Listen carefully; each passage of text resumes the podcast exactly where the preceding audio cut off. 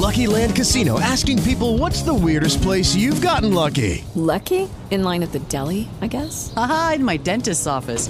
More than once, actually. Do I have to say? Yes, you do. In the car before my kids' PTA meeting. Really? Yes. Excuse me, what's the weirdest place you've gotten lucky? I never win and tell. Well, there you have it. You can get lucky anywhere playing at LuckyLandSlots.com. Play for free right now. Are you feeling lucky? No purchase necessary. Void where prohibited by law. 18 plus. Terms and conditions apply. See website for details.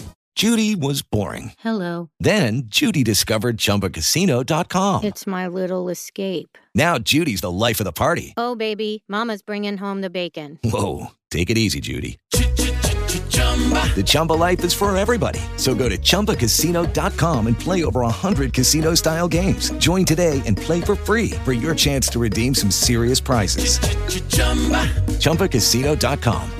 No purchase necessary. Void where prohibited by law. 18 plus terms and conditions apply. See website for details. Wisp Sports Radio, the voice of women in sport. Hi, this is episode 18 of the Fab Podcast on Wisp Sports Radio, brought to you by Hyland's Earache Drops. Have you been diagnosed with an earache by a physician? For natural relief due to earache pain, fever, irritability, and sleeplessness, try Hyland's Homeopathic Earache Drops and Tablets. Hyland's has been trusted for generations to provide safe, effective homeopathic medicines for all members of the family. There's no alcohol and no sting. You can get back to doing what you love.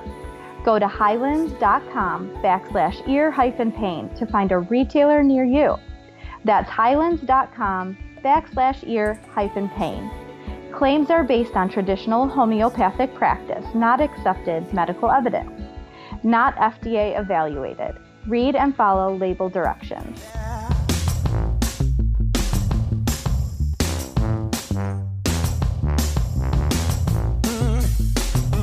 The Fab Podcast is the weekly show brought to you by Females in Athletic Business for women in the sports business, where we believe that women in sport deserve equal coverage.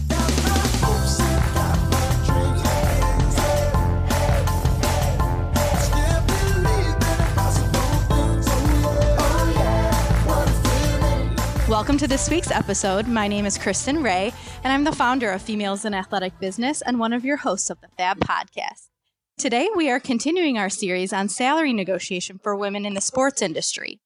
Last time we spoke with Kathy Grayson of the PGA of America, we talked about the importance of negotiating your very first salary. And Kathy is back today with us to chat about negotiating a raise or a promotion within your current job, which is something that a lot of women may need to do at some point in their careers, especially in the sports industry when, Kathy, not all the time um, women are often offered these raises and promotions, and sometimes we have to fight for them more. So, Kathy, welcome back to talk about that today. Thank you, Kristen. I'm excited to be back and um, talking about uh, negotiating your salary once you are in a position. Yes, which can be very tricky and touchy. So, um, before we get started on that, if our listeners didn't catch um, your first episode with us, just give us a quick uh, review of kind of a summary of your time in the sports industry for us. Well, I have actually spent the last 30 years of my career in the sports industry, uh, mainly in the golf industry. I currently work for PGA of America, as you mentioned, and I am a career consultant and I help our PGA professionals advance their careers. And I also work with our PGA employers to help place professionals um, when they're in need of, of new hires. Um, again, I was a director of retail for several years. I worked for Callaway Golf Company and I ran their tournament division for about 10 years.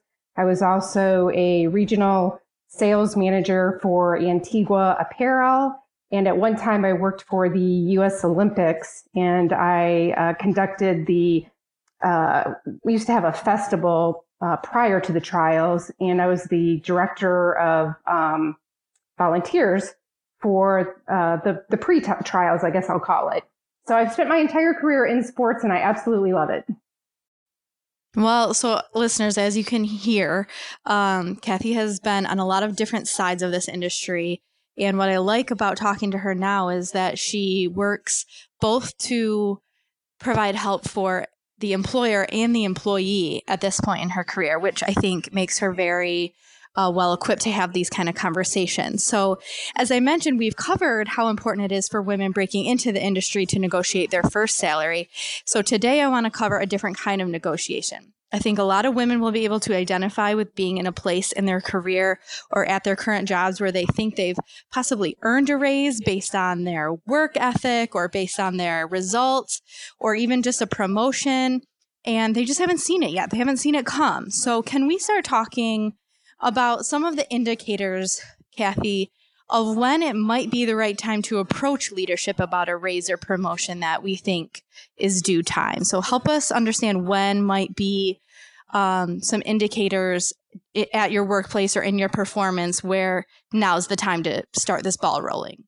Right. You really need to be strategic in determining when the right time is to ask for a raise. So we definitely want to make sure that you've been in the position for about a year. You don't want to, um, you know, ask for a raise before you've obviously proven your worth. Um, some excellent times to consider uh, approaching asking for a raise is anytime there's a change in leadership. So if you have a new manager coming in or there's a change in leadership uh, within the company as far as the CEO or the COO, that's an excellent opportunity for you to approach uh, a raise because what's happening is usually there's a shift in that organizational management team and it's an excellent opportunity for you to position yourself for a raise. Um, another indicator is maybe exit of key employees anytime someone leaves the organization and takes a new position, again, that creates a domino effect and gives you an opportunity to go in and posture yourself for either a new position and a raise or a current raise in your in your position. And Kathy, would you would you also say that when those changes happen that a lot of times we end up picking up slack that's outside of our job description and so spending some time doing more you know, taking on more responsibility than we were originally assigned would be a, another good reason why when there's those change in um, leadership or change in staff that it would be a good time to bring that up. Absolutely. That was actually my next point. So anytime there's a change in your job, job description or you, you're asked to take on additional responsibility and you want to make sure that you don't take on that responsibility and then ask for the raise because normally your manager, once the project is complete, is on to the next one. So it's really important that you approach that before you start any new projects or take that responsibility on and just explain to them that you feel that this warrants um, some type of compensation uh, for the fact that you are taking on additional responsibility. So another, another excellent point would be when you consistently overperform and you are receiving accolades and you should certainly be documenting those and keeping any emails or uh, letters of recommendation that maybe clients write for you. And uh, you definitely want to know what your market value is. So there are uh, endless resources to find out what your competitors are paying uh, for a position similar to yours. Uh, you can look on PayScale. You can call recruiters. You can actually call um, competitors and uh, find out from their HR department, you know, a, range for your your position. But you really need to know what your uh, market value is. And again, if there's a shift in corporate priorities, you know, if, if there's a directional change, you know, that's an excellent opportunity for um, discussing a raise. Okay, so I really like something that you mentioned. You said that we should be consistently keeping track of the times that reflect our really wonderful performance, whether it was a letter from a client or um, whatever it might be to, for your specific job. And I like that idea because you don't want to get to the point where oh crap, you know, I really think I deserve a raise. I really think it's time for a promotion. And you don't want to be scrambling um, searching through emails and ser- searching through papers to have the right thing to show, you know, your leadership. So making maybe just creating like a file in your email um, where you can just drag certain things in every so often that you think will be helpful, or even an actual file in, in paper, even if you keep it at home. Something to just make sure that when the time comes that you're prepared. And having said that, Kathy, before we just go running into our boss's offices at one of these wonderful moments in time that you just mentioned, what other preparation other than having kind of these um, maybe proof of our wonderful performance via email or via letter, what else should we have done in advance to make sure we're ready to have these conversations with our leadership? You know, you really need to do a lot of self reflection and research. Research is probably the number one thing uh, that I uh, ask my professionals to do before they go in and ask for a raise or before they go in and try to apply for a new position. Um, one of the things that we do in our organization is we ask our professionals to keep a journal of SOAR stories. And SOAR actually is an acronym that stands for situation, obstacles that you overcome, actions that you take to overcome those obstacles, and then uh, results, measurable results, uh, quantitative uh, results that you can document. And anytime you go interview or negotiate, these are stories that you can bring into the negotiation to show your value to your employee or employer. I'm sorry. Uh, so keeping a journal is extremely important. I do like what you just said about dragging things into a file, uh, maybe in your Outlook, which is exactly what I do. Anytime I receive an email of um, thank thanks, I drag that into a um, an articles uh, file for future use. So you definitely want to have those SOAR stories that show the employer your value. The one thing you don't want to do is go in and say, I deserve a raise. Um, deserve is, is probably not a good word to use. It's, it's more, this is the value that I've brought to the company. Can we please evaluate this and put a number to it as far as compensation? That's a better way to approach it. All right. So making sure I, I like the idea of the SOAR story. Could you, as a little side note, could we use your SOAR acronym as a way to prepare for a first interview or a second interview too, not just these um, kind of uh, raise or promotion meetings? Because I like that acronym to help us, you know, in that awkward question of tell us a time when you ran into uh, a frustration at work and you had to overcome it, and what did you do? Like, could you, could we use that for those as well? Absolutely. Um, we tell our professionals that these are the number one stories and experiences that they need to convey to the employer to show the value that they can bring um, if they're hired into that position. So SOAR stories are excellent for any one of those situations, interviews, negotiations for your first job, negotiations, you know, for a raise in your, in your current position. So SOAR stories are, are excellent. And you know, we don't own that acronym. So I highly encourage everyone, you know, to keep that in the back of their mind and to keep a journal. You know, one of the things uh, a few years ago when I lost my job, I was not prepared and my career consultant had asked me for these SOAR stories. And because I'd never heard of that before, I really didn't keep a journal or any files of my accomplishments throughout my career. So it's really important to start that at an early age. Um, I mean, you can start it at any time. It's very important, but the, the earlier you start, the more stories you have to share with your employers to show your value. And it wouldn't even be a bad idea. And you said keep a journal, but not just in your mind, like an actual journal at home somewhere so that when it does come time to have these conversations, or if you do lose your job, or if you ha- find yourself in an unexpected time where you have to have an interview, that way you can call upon them and not have to wait till the awkward moment of being asked that question to recall those stories because a lot of times that's what you see happen in interviews is people are like oh good question and there's nothing wrong with having you know a moment in an interview to think about something before you speak but imagine the comfort and how much more polished we all will be if we have those stories that they're ready in our minds right? Absolutely. I always encourage uh, my em- employees to look at a list of you know the top 25 interview questions and actually write out your answers and attach a SOAR story to each of those so that you're prepared when you go in an interview or you're prepared when you go into a negotiation. So you have those ready, you have them available, they're applicable to what the question is, and you're just, you have more confidence in yourself um, when you're in that situation. Okay, I already feel like the next time I have to do this, I'm going to be so much more prepared. Um, before we take a break, um, or before we go any further, I want to take a break here for a mini segment with Dr. Peggy Kuiper. She's going to review this week's empowering book, which is Play Big by Dr. Jen Welter. Take it away, Dr. Kuiper. Okay, well, welcome. My name is Dr. Peggy Kuiper. I'm an assistant professor of business administration at the University of Alaska Fairbanks. I work within the School of Management and I teach uh, MBA courses and a variety of uh, general business courses as well as sport and recreation management.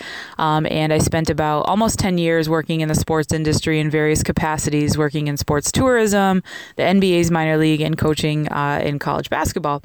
So uh, the the book that I chose this week is by Dr. Jennifer Welter, um, and it's titled Play Big Lessons in Being Limitless from the First Woman to Coach in the NFL. And so some of you may know her story, and maybe some of you don't. But uh, Jen Welter, Dr. Welter, was the first person, uh, the first woman to coach in the NFL. She made it, uh, was invited to the um, Arizona Cardinals training camp, and was an internship essentially uh, in the preseason, or an intern coach, sorry, uh, in the preseason for the Arizona Cardinals. And um, she has a really impressive football background and, an extremely, extremely contagious passion for the game of football. The book itself, um, I picked out six key points that I thought were important that maybe some of our listeners uh, would be interested in. Um, the general consensus of the book, or what, what I kind of came to, was that the the book was an easy read. Uh, it was a quick read, and overall, it was a good book with a lot of a uh, lot of good key points.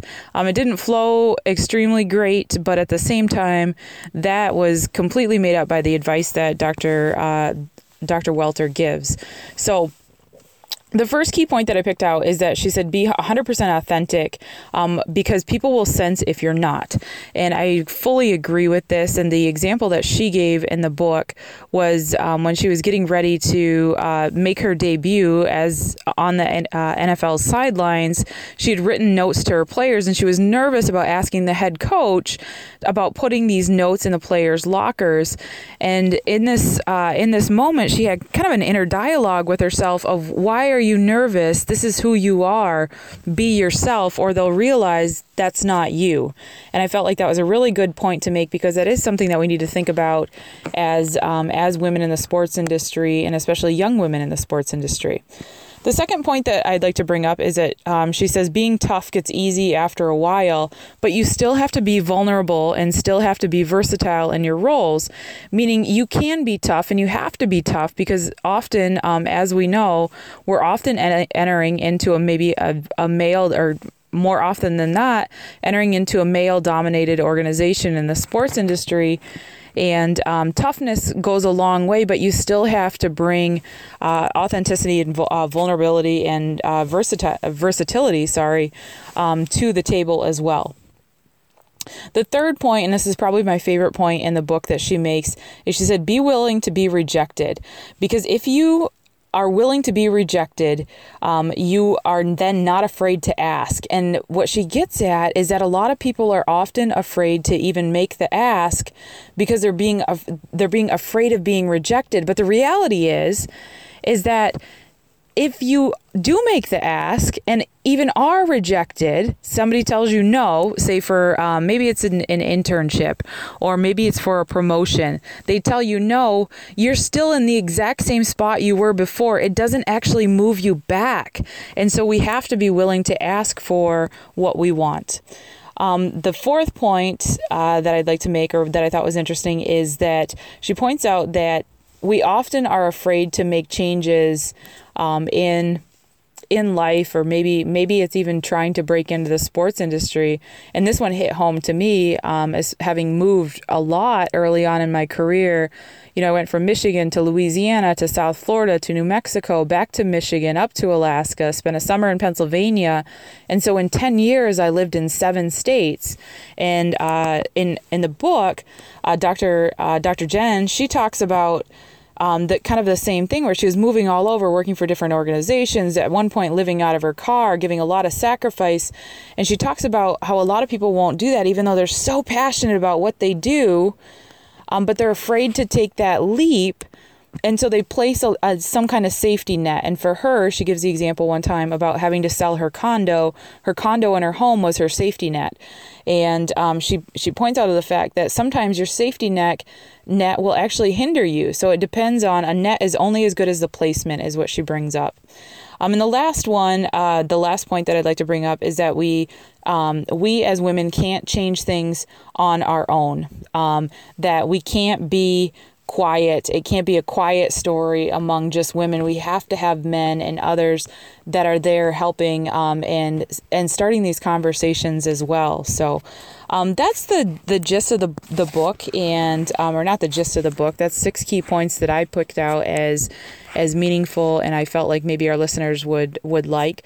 Like I said, I think it's a it's a great book, and it's a uh, a great book for those uh, listeners that are interested specifically in breaking into a um, male dominated sport, specifically like football. Um, and the second one that comes to mind is, is probably hockey at this point, too. So, um, again, I recommend the book. Uh, the book was uh, Play Big Lessons in Being Limitless from the first woman, uh, woman coach to coach in the NFL um, and it's by Dr. Uh, Jennifer Welter.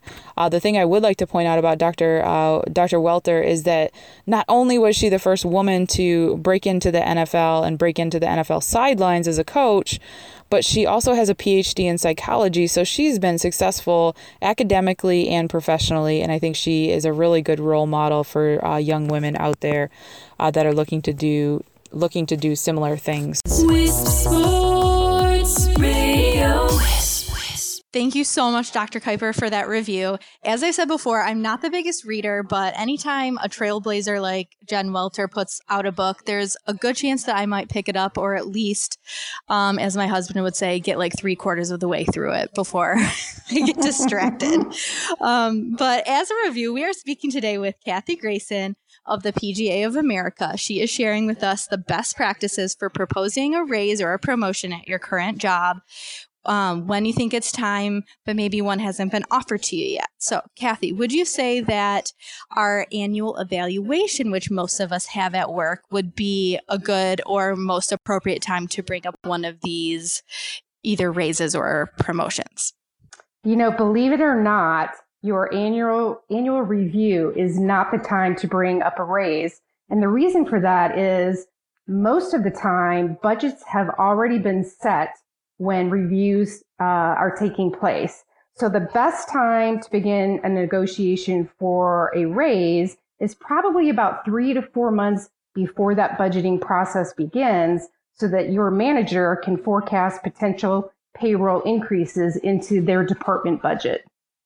I never would have thought of that. It seems really, it seems obvious when you say it, but I think most of us don't start to contemplate if we're pretty happy at our jobs most of us aren't contemplating all the time you know our worth or our role or our job title until these annual reviews. So we're not thinking that far ahead you know like i said when we're when we're pretty happy at our jobs. But i can totally see and i think i've heard that before oh you know unfortunately now's not a right the right time because you know we have eight months from now until our budget's due again. So i can totally see that.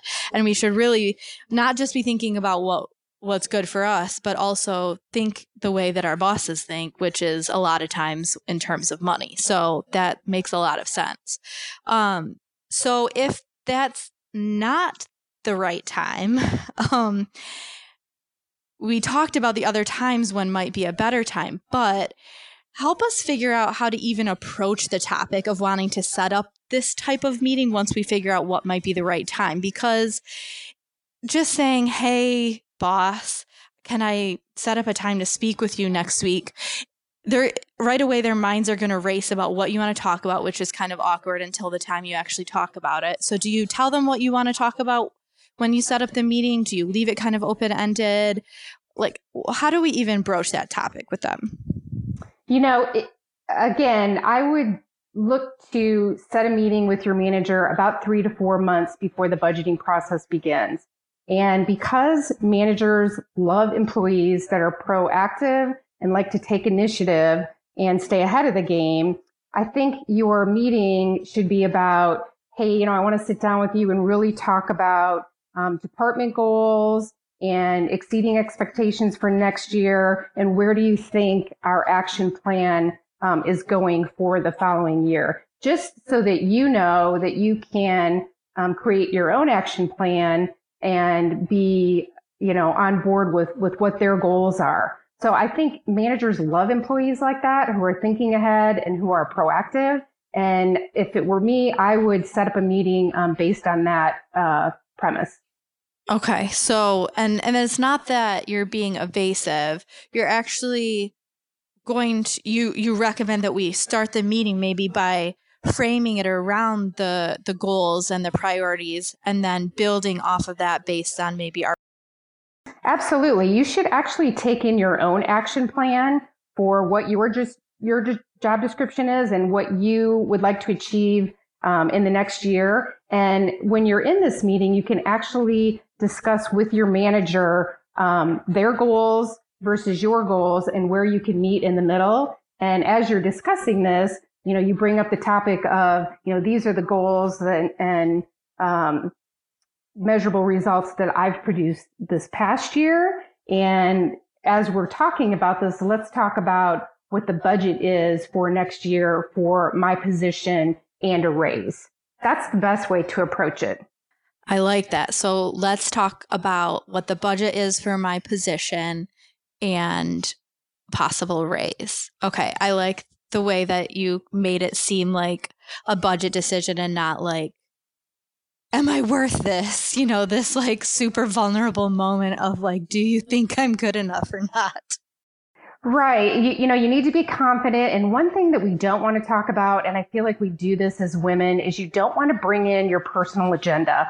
So you don't want to say, oh my gosh, my child's going to college next year, or, you know, we're trying to pay for private school because everyone in your company has, you know, personal uh, needs and financial, um, you know, just financial agenda. So you want to keep it professional and you want to keep it based on uh, your value that you bring to the company and the measurable results that you can show uh, that you've produced.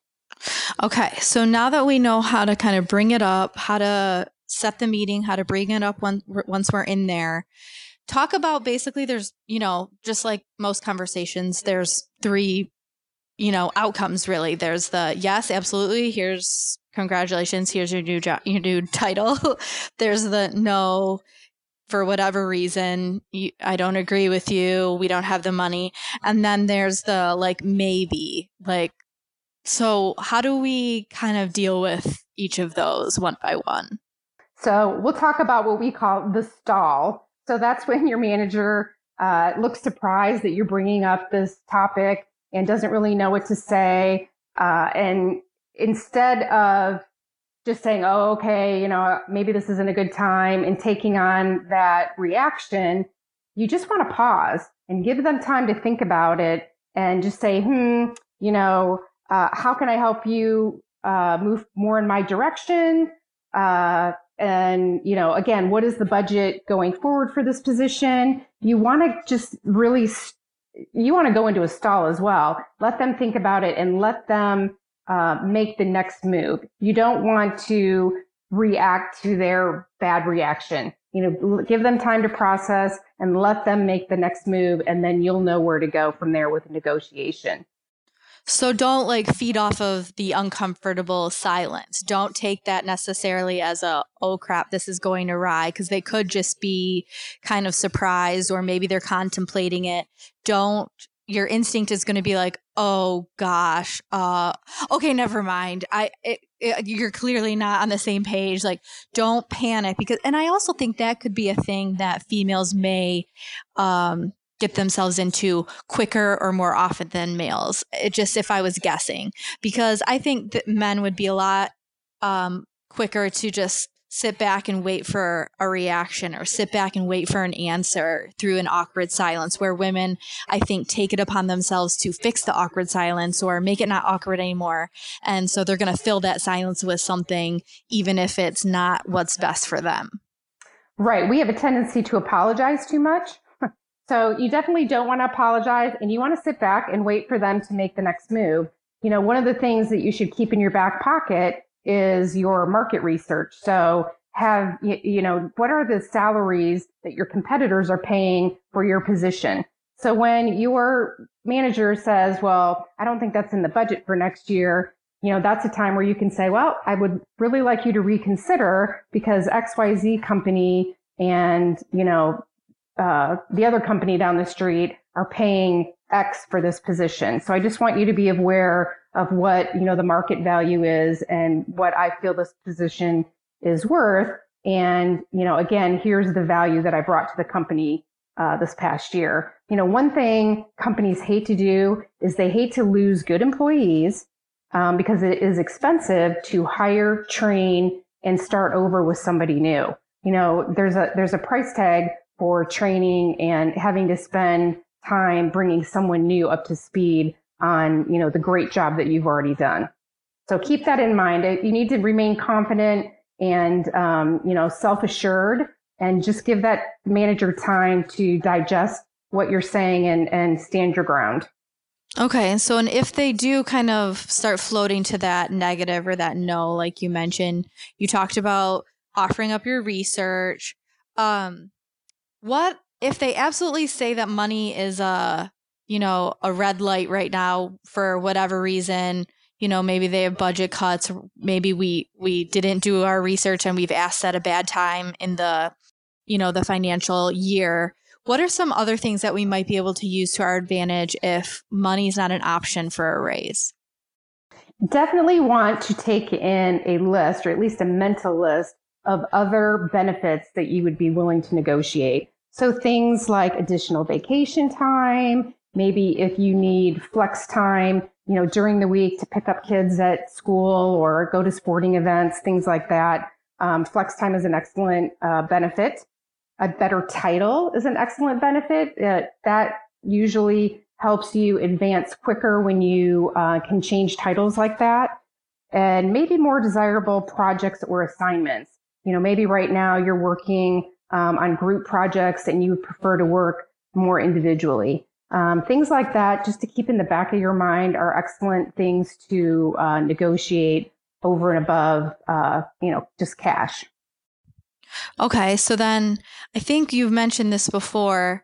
If if it's an absolute no on all fronts, could could we say something like, you know, I really appreciate you talking to me about this today and considering it.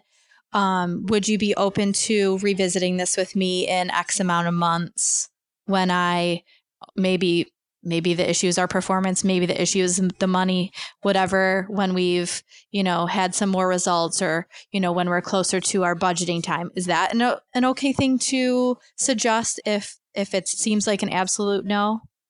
100% you should ask for a review three to six months out from that meeting um, and again ask them for a list of goals and how you can work to help them achieve those more quickly so that you have that opportunity to advance um, in your career. Absolutely. Okay. So then let's say the absolute best case scenario is happening and they seem really open to it.